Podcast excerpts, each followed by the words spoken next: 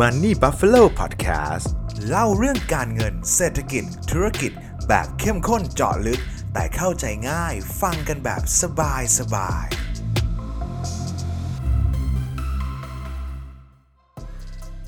ยินดีต้อนรับทุกท่านนะครับ กลับเข้าสู่รายการ Money Buffalo Podcast นะครับในช่วงหนึ่งอาทิตย์ที่ผ่านมานะครับ ต้องบอกเลยว่ามันมีข่าวอยู่ข่าวเดียวแล้วครับทุกคนที่น่าจะอยู่บนฟีดของทุกๆ คนแล้ว ผมว่ามันก็มีหลายเรื่องมีหลายแง่มุมที่เราสามารถพูดคุยกันได้นะครับเผื่อในกรณีในอนาคตเกิดอะไรขึ้นอีก หรือว่ามีประเด็นอะไรที่น่าสนใจเนี่ยครับเราจะได้เข้าใจแล้วก็อ๋อ มันจะทำเป็นแบบนี้เนาะแล้วมันจะเกิดขึ้นอีกครั้ง มันจะเป็นลูปของมันมันจะ repeat itself ไปเรื่อยๆนะครับ นั่นก็คือเรื่องของ SVB นะครับหรือว่า Silicon Valley Bank ประกาศล้มนะครับ ผมใช้คำนี้เลยนะครับ ว่าประกาศล้มละลายไปแล้วครับแล้วเดี๋ยวมาตรการเยียวยาอะไรเกิดอะไรขึ้นบ้างเรามาพูดคุยกันนะครับ ซึ่งต้องบอกว่าไอการที่ธนาคารล้มนะครับ โดยเฉพาะธนาคารที่อยู่ใน real sector นะครับ ก่อนหน้านี้เนี่ยมันจะมีธนาคารธนาคารหนึ่งก็คือ Silvergate Bank Silvergate Bank เนี่ยเนี่ยเป็นธนาคารที่ค่อนข้างไปในทางคริปโตซะเยอะนะครับ เป็นเป็นเป็นคริปโตเบสเลยก็ได้ใช้คำนี้เลยนะครับ exposure ส่วนใหญ่ของเขาอยู่ในคริปโต พอคริปโตราคามันตกมีคนเจ๊งหลาย ๆ คนต่อ ๆ กัน มันก็ทำให้ Silvergate เจ๊งไปด้วยนะครับ อันนี้พอเข้าใจได้ แต่ว่าไอ้ SVB Bank เนี่ยครับ มันเป็นธนาคารใน real sector ที่มันทำให้เป็นกระแสเลยนะครับว่าเฮ้ย การที่คริปโตล้มเนี่ยมันกระเทือนมาถึง SVB เลยเหรอ มันเกิดอะไรขึ้นนะครับ จนถึงพอ SVB ปุ๊บเนี่ยหลังจากนั้นไม่นานพอมีการหาเรืออะไรปุ๊บก็มี Signature Bank ออกมาอีกอันหนึ่งนะครับ แต่ว่าก็ได้รับการเข้าไปดูแลเข้าไปจัดการเรียบร้อยแล้วนะครับ ซึ่ง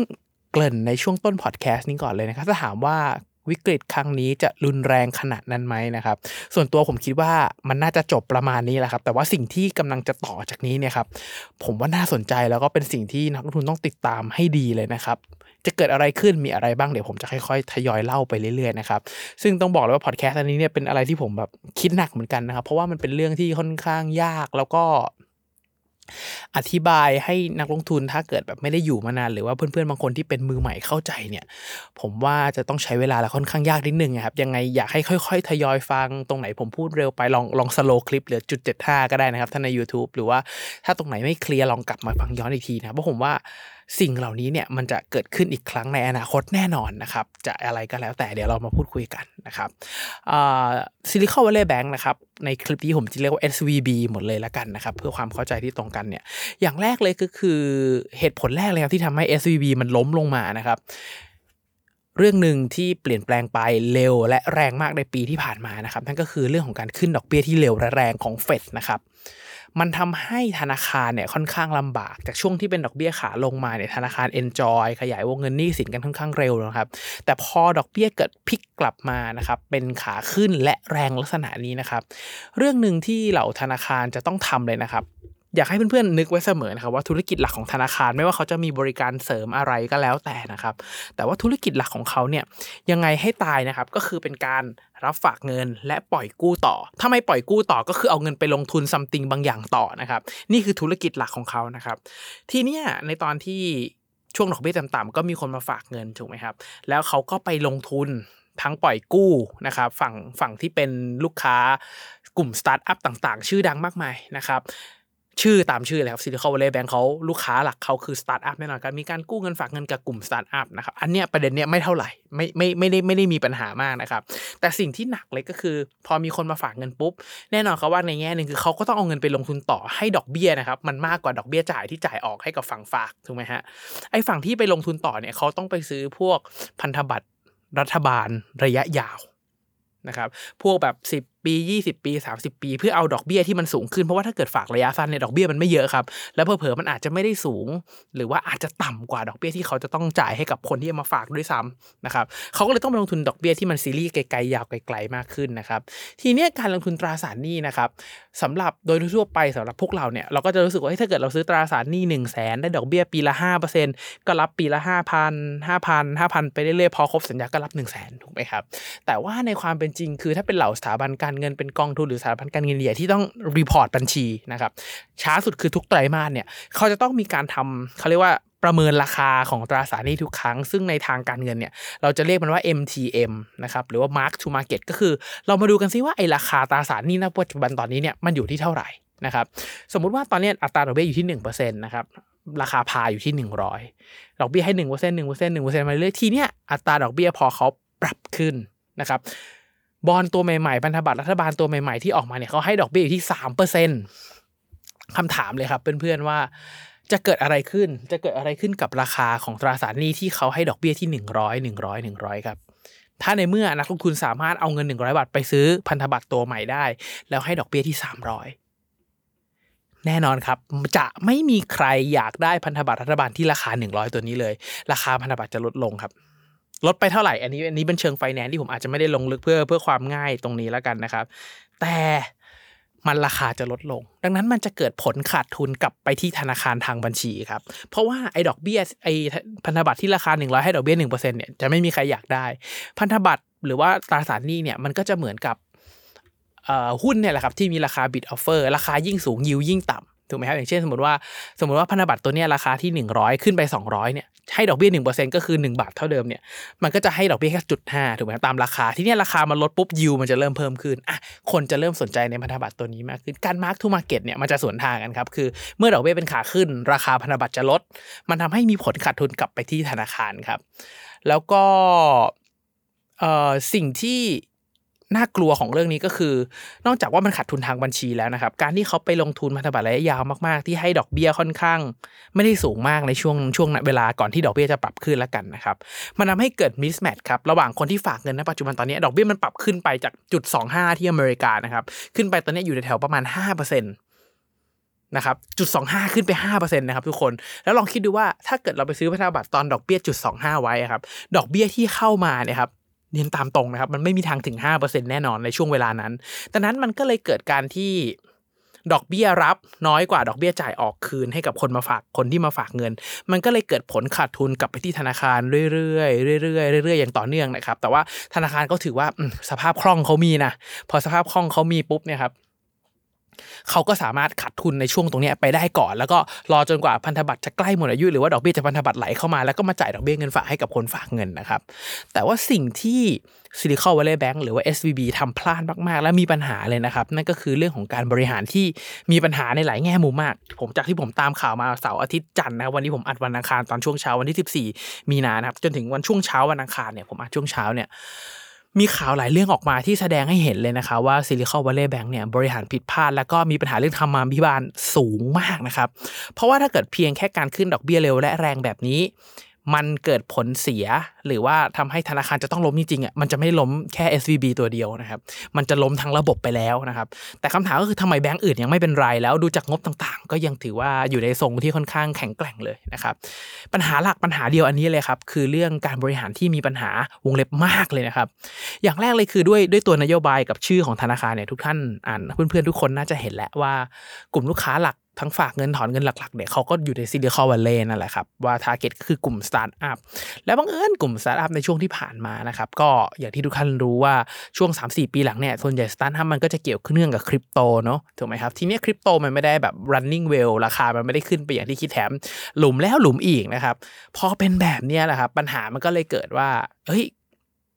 ลูกหนี้บางส่วนก็เริ่ม เป็นหนี้เสียเป็นอะไรขึ้นมานะครับ แล้วก็พอเขาโฟกัสอยู่ในกลุ่ม Silicon Valley มากเขาไม่ได้มีการกระจายอุตสาหกรรมไปอื่นๆเลยพอสตาร์ทมีปัญหาพอร์ลูกหนี้ที่จำธุรกิจหลักของเขาได้ใช่ไหมคือรับฝากเงินแล้วไปปล่อยกู้ไอ้ปล่อยกู้ขาเนี่ยเริ่มเจ๊งเริ่มแบบจ่ายไม่ได้นะครับ ก็เลยมีปัญหาจ่ายกลับมาให้กับฝั่งคนที่เอามาฝากเงินด้วยนะครับ ไอ้เรื่องนี้เนี่ยแหละครับที่ทำให้สภาพคล่องของธนาคารเอ่อ SVB เนี่ยยิ่งแย่ลง ยิ่งแย่ลง ยิ่งแย่ลงนะครับแย่ลงไปเรื่อยๆ ย้ำลงไปเรื่อยๆเลยนะครับแล้วก็การบริหารที่ผิดพลาดอีกอย่างหนึ่งที่ชัดมากเลยก็คือ ถ้าใครติดตามไปดูงบของ SVB แล้วกันนะครับ จะเห็นได้ว่าการขาดทุนของ SVB นี่มันไม่ได้ร้ายแรงขนาดที่อยู่ดีมามีนาจะเจ๊งได้อย่างนี้นะครับ แต่ในความเป็นจริงคือสิ่งหนึ่งที่เขาทำเลยคือ เขาไม่ได้ mark to market ราคา bond ที่เขามีอยู่ในบัญชีครับ นี่คือสิ่งที่ร้ายแรงแล้วก็มาตรฐานการบัญชีผิดพลาดมาก ซึ่งผมเชื่อว่าคนที่เป็น audit น่าจะต้องโดนสอบแน่นอนว่าทำไมปล่อยให้ SVB Bank mark ราคา Fair Value ที่ราคาซื้ออยู่ ไม่ยอมให้มาร์กทูมาเก็ตเป็นราคาปัจจุบันทุกไตรมาสก็ได้ เพราะว่าถ้าเกิดมีการมาร์กทุกไตรมาสนะครับตลอดหนึ่งปีที่ผ่านมาเนี่ย เชื่อว่าน่าจะต้องเห็นบ้างแน่ ๆ ว่ามันมีผลติดลบกลับมาในบัญชี แล้วมันน่าจะสะท้อนให้เห็นภาพว่า SVB กำลังแย่แล้วแต่ว่าเมื่อไตรมาสที่แล้วย้อนกลับไปเนี่ย SVB ยังเป็นธนาคารที่แข็งแกร่งนะครับ เพราะมันไม่ได้มีผลขาดทุนรายการนี้เข้ามา ซึ่งโดยทั่วไปเวลาเราอ่านงบธนาคารเราไม่ได้เรียนตามตรงครับ มันมีหลายแบงค์หลายธนาคาร โดยส่วนใหญ่ผมไม่ได้ลงทุนธนาคารต่างประเทศนะครับ แต่ผมเชื่อว่าโดยทั่วไปก็ไม่น่าจะมีใครลงไปเจาะวิธีการประเมินหรือของ audit อะไรขนาดนั้น ถ้าไม่ได้แบบ dig deep จริงๆนะครับหรือว่ามีนักวิเคราะห์ หรือว่ามี ข่าวออกมาให้เป็น raise ประเด็นให้เราเข้าไปดูส่วนใหญ่ก็จะไม่ค่อยดูนะครับ อันเนี้ยต้องเรียนตามตรง ซึ่งมันมันเป็นวิธีมันอยู่ในงบผนวกงบในแบบหมายเหตุการเงินของงบอะไรเงี้ยมันมันต้องไปอ่านลึกพอสมควรนะครับ แต่ว่าพอเรื่องมันแดงขึ้นมาก็มีคนไปเจาะว่าเขาไม่ได้ทำ mark to market เลยนะครับ มันเลยทำให้สินทรัพย์ที่เขามีจริงๆเนี่ยมันไม่ได้มีจริง นะครับแล้วพอถึงเวลาที่เขาขาดสภาพคล่องเขาก็ต้องเริ่มลินสินทรัพย์ขายขายสินทรัพย์ออกถูกไหมครับพอขายสินทรัพย์ออกปุ๊บเนี่ยมันต้องขายตามราคาตลาด มันทำให้ผลขาดทุนกลับมาเป็นก้อนใหญ่ ๆ เลยนะครับ เพื่อเอามาดึงตึงสภาพคล่องของธนาคารกลับมา มันก็เลยกลายเป็นว่าผลขาดทุนมันมาเป็นก้อนใหญ่ๆนะฮะและอีกเรื่องหนึงที่ผมใช้คำว่าโคตรน่าเกลียดนะครับก็คือในช่วงเดือนกุมภานะครับ เหล่าแก๊งบริหาร CEO CFO ต่างๆเนี่ยครับไล่เรียงชื่อมาเลย มีการรินขายหุ้นของตัวเอง แล้วก็มีหลากหลายสตาร์ทอัพถอนเงินออกในช่วงเวลานั้นนะครับ ผมใช้คำว่าเขาใช้ inside นั่นแหละครับทุกคน ซึ่งเอาจริง ๆ ผมว่าเรื่องนี้ต้องมีการสอบสวนนะครับ เพราะว่ากฎค่อนข้างชัดเจนว่าไม่ว่าจะเป็นผู้บริหารหรือคนที่เป็น stakeholder ถ้ามีการใช้ insider ในการทำกำไรเหล่านี้เนี่ยมันจะต้องมีบทลงโทษเป็นคดีอาญาแน่ๆนะครับ แต่ผมก็ไม่รู้ว่าช่วงนี้ผมว่าระบบฝั่งนั้นค่อนข้างแปลกๆเอ่อทำผิดเป็นถูกทำถูกเป็นผิดยังไงไม่รู้นะฮะลองลองตามๆกันดูแต่ผมว่าเรื่องนี้น่าเกลียดมากว่าเหล่าซีอนี่เขาขายหุ้นตัวเองทิ้งนะครับก่อนที่ราคามันจะเทน่าเกลียดจากเจ็ดแถวแถวเจ็ดร้อยดอลลาร์ต่อหุ้นลงมาเหลือหนึ่งร้อยก่อนที่จะสั่งล้มละลายในวันที่เสาร์อาทิตย์ที่ผ่านมาเนี่ยครับ มันก็เลยเป็นประเด็นที่ค่อนข้างค่อนข้างน่าเกลียดล้วกันนะครับ ดังนั้นเลยเห็นได้ชัดๆเลยครับว่าการบริหารของ SVB เนี่ยมีปัญหาแล้วก็ทำมาพิบาลแย่มากนะครับ เพราะว่าผมเชื่อว่ากระแสไอ้เรื่องดอกเบี้ยกำลังจะขึ้นเนี่ยจากจุดสองห้าขึ้นมาเป็นจุดห้าขึ้นมาเป็นหนึ่งขึ้นมาเป็นหนึ่งจุดเจ็ดห้าที่มันแบบกระโดดจุดห้าจุดเจ็ดห้าขึ้นมาส่วนตัวผมคิดว่าช่วงเวลานั้วนะเนี่ยน่าจะรู้ตัวแล้วนะครับว่าเงินเฟอ้อมันมาแล้วแล้วทางเจอโรมพาวเวลหรือว่าเฟดเนี่ยค่อนข้างเอาจริงกับการขึ้นอัตราดอกเบี้ยแน่ ๆ แต่ว่า สิ่งที่เกิดขึ้นก็คือ เขาไม่ได้ตัดขาดทุน ถ้าแปลบ้านๆก็คือติดดอยแล้วไม่ยอมคัดดอยทิ้งอะปล่อยให้มันลอสไปเรื่อยๆครับ มันก็เลยเป็นผลกลับมากระแทกกลับเข้ามาที่ตัว SVB นะครับ แล้วพอเริ่มมีผลขาดทุน พอเริ่มมีการลินขายสินทรัพย์ที่มันขาดทุนตามมาร์กทูมาเก็ตจริงๆ ขาดทุนเริ่มก้อนใหญ่ๆเนี่ยมันก็จะเกิดเหตุการณ์หนึ่งที่เรียกว่าแบงก์รันครับแบงก์รันถ้าแปลแบบเป็นบ้านๆก็คือคนแห่ไปถอนเงินนะครับ ซึ่งไม่มีธนาคารไหนในโลกนี้สักธนาคารเดียวนะครับ ที่ถ้าทุกคนพร้อมใจกันไปถอนเงินออกจากธนาคาร แล้วธนาคารจะมีเงินสดก้อนโตๆวางไว้ให้คนถอนออกไปได้เลย เพราะว่าหลักการทำงานของธนาคารเขาจะไมไม่ใช่เอาเงินสดมาเก็บไว้ในเซฟอ๋อโอเค แล้วก็เอาไปปล่อยกู้ต่อเพราะว่าอย่าลืมนะคะว่าหน้าที่หลักของธนาคารก็คือรับเงินมาไปปล่อยกู้ต่อถูกไหมครับ แต่ว่าด้วยกฎหมายเนี่ยเขาจะมี legal reserve หรือว่าเรียก RR แล้วแต่ประเทศเรียกแล้วกันนะครับ จะต้องเก็บไว้บางส่วนสมสมมติตัวเลขที่กลมๆที่ 10%รับเงินฝากมา 1 ล้าน เขาสามารถปล่อยกู้ได้แค่9 0 0 0 0 0ออกไปปล่อยกู้ได้แค่ 9 0 0 0 0 0นะครับทีนี้ไอ้เก้าแสนนั้นที่ปล่อยกู้ออกไปเนี่ยมันก็จะไปหมุนในระบบเศรษฐกิจ แล้วมันก็จะกลับมีคน ได้ประโยชน์จากเงินก้อนที่ปล่อยกู้ออกไปเนี่ยกลับมาฝากใหม่นะครับซึ่งมันก็จะมีงานวิจัยมีบทวิเคราะห์มีการประเมินทางตัวเลขนะครับว่าถ้าสมมติว่ามีคนเอาเงินมาฝาก 1 ล้านในเศรษฐกิจเนี่ยมันสามารถแปลงเป็น GDP หมุนไปเป็น M1 M2 อันนี้อาจจะเชิงเศรษฐศาสตร์ลึกนิดนึงนะครับเป็นระเป็นเขาเรียกเป็นกิจกรรมทางเศรษฐกิจเนี่ยได้มากกว่า 10 ล้านหรือว่า 10 เท่าตัวขึ้นขึ้นไปเลยนะครับในช่วงที่เศรษฐกิจหมุนดีๆอาจจะ 16ถึง18 เท่า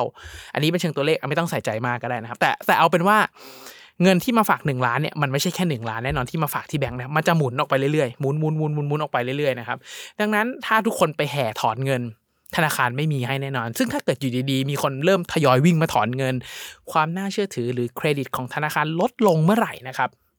มันหาตามมาแน่นอนเพราะว่ามันจะเกิดเหตุการณ์แบงก์รันคนมาแห่มาถอนเงิน พอคนมาถอนเงินเยอะขึ้น สภาพคล่องธนาคารก็ไม่ได้ดีมาก ก็ต้องไปเทขายพวกพันธบัตรรัฐบาลที่ลงทุน ยอมขาดทุนปริมาณ มาทั้งที่ถ้าสมมติมองมองในแง่ของ business จริงๆนะครับถ้าไม่ได้มีคนไปแห่ถอนเงิน แล้วเขารับดอกเบี้ยมาเรื่อยๆถึงแม้ขาดทุนดอกเบี้ยแต่ขาดทุนน้อยเล็ก ๆ ช้าๆไปเรื่อยๆเนี่ยเป็นเทียบกับคนมาแห่ถอนแล้วเขาต้องตัดขาดทุน mark to market วันนั้นเลยเนี่ยมันจะขาดทุนก้อนเบอร์เริ่มครับ ซึ่งสิ่งที่ทำให้ SVB หรือว่า Silicon Valley Bank ล้มเนี่ยเรื่องนี้เลยครับ เรื่องของสภาพคล่องที่เขาขาดแล้วมิสแมทระหว่าง cash inflow กับ cash outflow มันไม่แมทกันทำให้สภาพคล่องขาดจนไม่ไหว นะครับพอไม่ไหวปุ๊บมันก็เลยต้องล้มครับ หลาย ๆ ครั้งธุรกิจนะครับไม่ใช่ว่าไม่เก่ง ไม่ใช่ว่าไม่ดี แต่ว่าเจ๊งเพราะสภาพคล่องก็เยอะ ผมเชื่อว่าทุกท่านน่าจะเข้าใจเลยภาพมาก ๆ ว่าเฮ้ยบางทีเนี่ยอีกอาทิตย์หนึ่งเงินเดือนจะเข้าอยู่แล้ว แต่มันหมดแล้วอะเราก็ต้องไปพึ่งท่านหนักหน่อยก็เงินกู้นอกระบบ สินเชื่อส่วนบุคคลบัตรเครดิตยอมเสียดอกเบี้ยที่สูงขึ้นถูกไหมครับแต่ถ้าเราหาไม่ได้จะจ่ายคืนหนี้ไม่ได้แล้วจ่ายเราก็ล้มละลายถูกไหมครับ ไม่ว่าจะเป็นนิติบุคคลเป็นบุคคลธรรมดาเนี่ยอยู่ในกฎนี้กฎเดียวกันเลยนะว่าถ้าบริหารสภาพคล่องไม่ดีเงินสดขาดมือเมื่อไหร่เจ๊งแน่นอนครับ ดังนั้นเวลาที่เราประเมินหุ้นประเมินอะไรประเมินสถานการณ์อะไรก็ตามเนี่ยงบกระแสเงินสดเนี่ยจริงๆควรอ่านเป็นไปบ้างนะผมยอมรับว่าผมเป็นคนหนึงที่อ่านงบกระแสเงินสดไม่เก่งมากนะครับเพราะว่าแต่ละธุรกิจเนี่ยก็มีหน้าตาของงบกระแสเงินสดที่แตกต่างกัน แต่ว่าอย่างน้อยต้องดูว่าว่าเขาเงินเนี่ยจะไม่ขาดมือนะครับ ทีเนี้ยพอ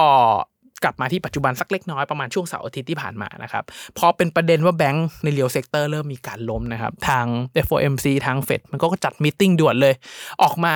ประมาณวันผมถ้าผมจำไม่ผิดน่าจะคือวันศุกร์คือวันเสาร์เนี่ยนะครับจัด meeting ด่วนเลยสุดท้ายประกาศออกมาคืออุ้มร้อยเปอร์เซ็นต์อ้าวผมก็แบบเอ๊ะแปลกๆ เหมือนกันนะครับ ตอนแรกฟังแล้วก็ฮ้าทำไมอยู่ดีอุ้มร้อย ซึ่งเข้าใจเหตุผลของเขานะครับ ว่าถ้าเกิดเขาปล่อยให้ SVB ล้มแล้วไม่มีการอุ้มเลยเนี่ย เออมันจะเป็นเหมือนโนมิโนที่ล้มเหมือนอะมีบาที่มันแผ่ไปอย่างรวดเร็วครับ เพราะว่าอย่าลืมนะครับว่าธนาคารเนี่ยเขาไม่ได้มีเงินวางไว้ให้ทุกคนพร้อมไปถอนนะครับ สิ่งที่ธนาคารมีคือความน่าเชื่อถือ ดังนั้นความน่าเชื่อถือตรงนี้แหละครับที่ทำให้ธนาคารเขาสามารถทำธุรกิจได้ ซึ่งถ้าเกิดหมดความน่าเชื่อถือสมมติว่า SVB Bank ล้มปุ๊บต้องมีคนกลัว ต้องมีคนเริ่มแห่ไปถอนเงิน ธนาคารเริ่มขาดสภาพคล่องมันจะเป็นโดมิโนที่แรงมากนะครับเขาเลยต้องอุ้มร้อยเปอร์เซ็นต์หนึ่งร้อยเปอร์เซ็นต์นะครับทุกคนคือไม่ว่าใครจะฝากอะไรยังไงก็แล้วแต่มาถอนได้เลย เดี๋ยวธนาคารกลางเฟดดูแลให้นะครับใช้คำนี้เลย ที่นู่นเขาก็มีสถาบันคุ้มครองเงินฝากเหมือนบ้านเรานะครับ แต่ว่าที่นู่นเขาจะเรียกว่า FDIC นะครับซึ่งอย่าง SVB Bank เนี่ยถ้าเกิดเขาเรียกว่ามีความคุ้มครองตาม FDIC ตรงนี้นะครับ จะมีคนได้รับความคุ้มครองแค่ประมาณ3%โอ้โหโคตรน้อยนะครับ อีก 97%คือฟาวไปเลยนะไม่ได้รับความคุ้มครองอะไรไปไล่บี้ตามสินทรัพย์เองนะครับ แต่ว่าก็ต้องบอกว่าการล้มของ SVB เนี่ยเขาไม่ได้ล้มแบบล้มแบบ ล้มหายใจจากไปเลยนะครับเขาล้มแบบขาดสภาพคล่องอะครับ การขาดสภาพคล่องก็คือเขามีสินทรัพย์เขามีของเขามี ทุกสิ่งทุกอย่างนะครับ แต่ว่าแค่ขาดสภาพคล่องในช่วงสั้นและผลขาดทุนจาก mark to market นั่นเองนะครับดังนั้นเฟดเขาก็เลยออกมาตั้งโต๊ะจำนำ ในพวกพันธบัตรที่ซื้อมาทั้งหมดเลยในผมมันมีข่าวสองแหล่งว่ารับซื้อในราคาพากับรับซื้อในราคาที่เขาซื้อมาเลยอันเนี้ยผมไม่แน่ใจเหมือนกันว่าสุดท้ายแล้วข่าวไหนถูกนะครับ แต่ว่าเซซะว่ารับซื้อในราคาราคาพาไปเลย สมมติสมมติราคาพานะเอาเป็นว่าในช่วงเวลานี้คุณเอาสินทรัพย์มาตึง และเอาเงินไปเคลียร์เอาเป็นเงินไปคืนให้กับลูกดีของคุณซะ ซึ่งกับการประเมินออกมาแล้วเนี่ยเขาก็คิดว่าน่าจะแก้ไขปัญหาได้นะครับแต่ส่วนตัวผมเอาจริงๆนะครับผมคิดว่าแบบนี้ก็คือ QE รูปแบบหนึ่งเพราะว่าถ้าเกิดถามว่าเฟดเขาจะเอาเงินจากไหนมา ตั้งโต๊ะรับซื้อพันธบัตรที่ SVB Bank ซื้ออยู่ครับในที่เขาถืออยู่คำตอบคือก็ต้อง QE นั่นแหละครับ แต่ว่าอย่าลืมนะครับนโยบายภาพรวมที่เราอยู่ตอนนี้เนี่ยคือตีมเงินเฟ้อตีมเรื่องของการขึ้นดอกเบี้ยตีมเรื่องของการทำ QT ก็คือการดึงออกจากดึงเอ่อ quantitative tapering นะครับ คือการดึงเงินออกจากระบบ แต่เนี่ยคือการเอาเงินกลับมายัดใส่ระบบนะครับ ทีเนี้ยสิ่งสิ่งที่เกิดถามว่ามันมันมันจะโดมิโนไหมผมตอบไปต้นคลิปแล้ว ผมว่ามันน่าจะไม่แล้ว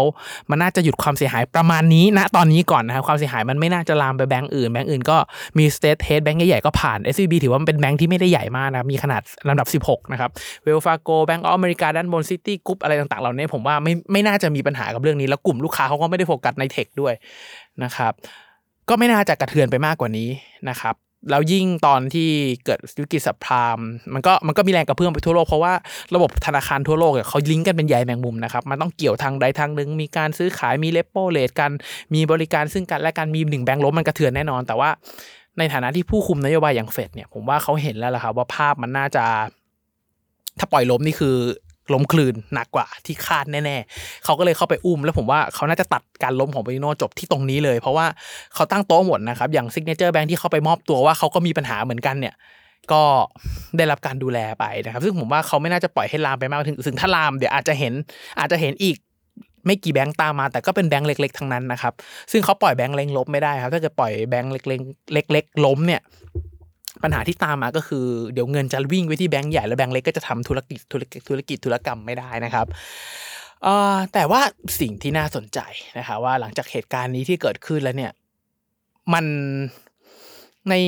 ในแง่เรื่องของนโยบายแล้วกันนะครับไอไอตัวนโยบายเนี่ยเป็นสิ่งที่ผมเริ่มเดาแล้วนะครับ เพราะว่าอย่าลืมนะครับว่า ภารกิจ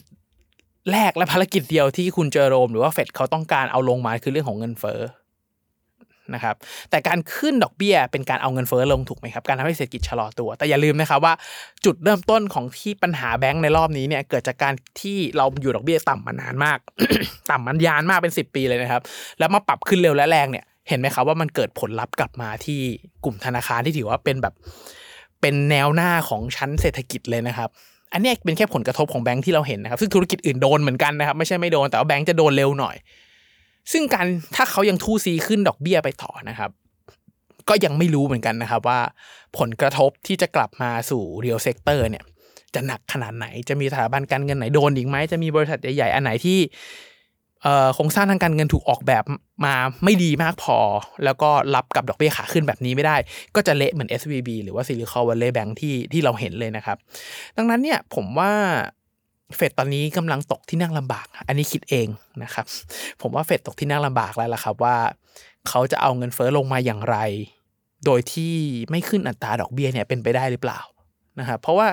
ผลกระทบแรกเริ่มมาแล้วนะครับ ว่าการขึ้นดอกเบี้ยมันทำให้คนเจ๊งถูกไหมฮะ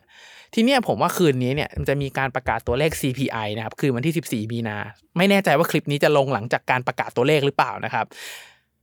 ไม่ว่าจะลงเมื่อไหร่ก็ตาม กลับไปดูตัวเลข CPI ของสหรัฐอเมริกาในคืนวันที่ 14 มีนาบ้านเราดีๆนะครับ ทุกคนว่าตัวเลขออกมาเป็นอย่างไรบ้าง แต่ว่าจากก่อนหน้าก่อนมีข่าว SVB เนี่ย ผมค่อนข้างตีความไปในโทนที่ว่าตัวเลขเงินเฟ้อเอาไม่อยู่นะครับ เพราะว่าก่อนหน้านั้นถ้าเกิดอย่างเช่นใครซื้อขายคริปโต ใครเล่นหุ้น tech เนี่ยจะเห็นเลยนะครับว่าก่อนที่ SVB จะล้มแล้วมีการสวิงของราคาเนี่ยหุ้น tech เอยทุกอย่างเอยเนี่ยถูกเทมาหมดเพราะว่าคุณเจอโรมพาวเวลเนี่ยครับออกมาให้สัมภาษณ์ก่อนหน้านั้นว่า เงินเฟ้อยังเอาไม่อยู่ การจ้างงานยังดี เงินเฟ้อยังไปต่อเนื่อง แล้วภารกิจเขาคือเอาเงินเฟ้อให้ลง อัตราการว่างงานควรจะเกิด อะไรประมาณนี้ทรงประมาณนี้นะครับ แต่ทีนี้หลังจากเกิดเหตุการณ์ SVB เนี่ยแล้วเขามีการเรียกประชุม FOMC แบบฉุกเฉินนะครับสองครั้งติดกันเลย ผมว่ามันอาจจะมีการเปลี่ยนแปลงเชิงนโยบายเกิดขึ้นได้นะครับ ซึ่งตอนนี้ผมแอบคิดเองว่ามีอยู่2ซีนารีโอถูกผิด อยากให้ทุกท่านลองเอาเก็บไปข้อมูลแล้วไปวิเคราะห์กันต่อแล้วกันนะครับซีนารีโอแรกเนี่ยก็คือการที่เฟดชะลอการขึ้นดอกเบี้ย อย่างที่ตลาดคิดเลยนะครับ เพราะตอนนี้ถ้าเกิดใครรู้ที่คริปโตนะครับ อย่างบิตคอยนี่ขึ้นมาประมาณวันกว่าๆยี่สิบเปอร์เซ็นต์นะครับ จากตกต้นเทไปถึงสองหมื่นเด้งขึ้นมาสองหมื่นสี่นะเวลานี้นะครับ ตลาดคิดว่าเฟดน่าจะหยุดการขึ้นดอกเบี้ยแล้ว เพราะว่าถ้าภาษาบ้านๆคือตอนนี้ชิปหายหมดแล้วนะครับ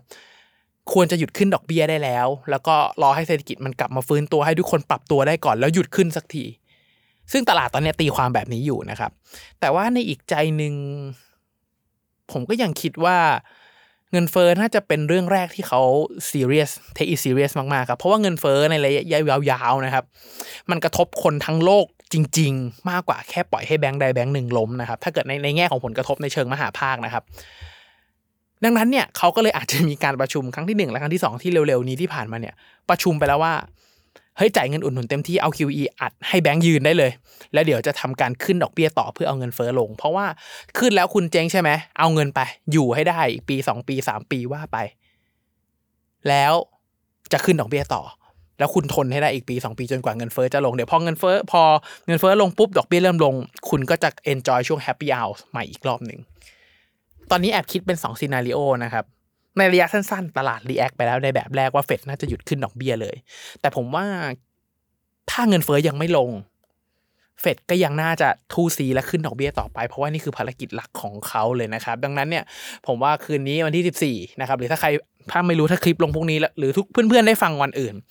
ลองกลับไปย้อนดู CPI นะครับ ในคืนวันที่ 14 มีนา 2023 ดูว่าประกาศออกมาเป็นอย่างไรนะครับ ถ้าออกมาเยอะกว่าคาด ผมว่าดอกเบีย้ยก็ยังจะต้องขึ้นต่อไปนะครับ เพราะว่าขึ้นมาขนาดนี้แล้วเสียหายขนาดนี้แล้ว ผมว่าเขาไม่เลือกกลางทางง่ายๆแน่ๆครับ อันนี้ผมผมแอบคิดเองนะครับดังนั้นถ้าเกิดถามว่าหลังจากนี้แล้วจะปรับพอร์ตอย่างไรส่วนตัวผมแอบแนะนำว่าถือเงินสดเพิ่มขึ้นสักนิดนึงช่วงนี้ก็ดีนะครับ เพราะว่า ขึ้นอยู่กับการตีความขึ้นอยู่กับตัวเลขที่จะออกมาในช่วงระยะเวลานี้เลยนะครับ แล้วถ้าเกิดมองเชิงเทคนิคใส่เข้าไปเนี่ยตัวบิตคอยน์เองก็อยู่ในกรอบที่ค่อนข้างกว้างนะครับสองหมื่นถึงสองหมื่นสี่สองหมื่นห้าไม่ผ่านสักทีนะครับ การที่บิตคอยน์หรือว่าอะไรก็ตามจะขึ้นเป็นเทรนด์หรือเป็น mega trend ใหม่ได้เนี่ย ทางมันต้องสดใสฟ้ามันต้องเปิดกว่านี้นะครับมันต้องไม่มีอะไรเป็นปัจจัยลบเลย มันถึงจะเป็น bull run รอบใหม่ได้นะครับ ถ้าเกิดในมุมมองของผมแล้วกันนะครับ ดังนั้น ไม่รู้ว่าเพื่อนๆคิดเห็นกันอย่างไรบ้างการล้มของแบงก์จะลามไปแบงก์อื่นที่อเมริกาไหมที่ยุโรปจะโดนหรือเปล่าหรือว่าแรงกระเพื่อมนี้จะกลับมาที่ไทยขนาดไหนนะครับเพื่อนๆอยากให้คอมเมนต์พูดคุยกันนะครับเผื่อผมได้ไอเดียในการไปปรับพอร์ตของผมด้วย หรือว่าเป็นความรู้ให้กับเพื่อนๆนักลงทุนคนอื่นด้วยนะครับผมว่าพอดแคสต์นี้ค่อนข้าง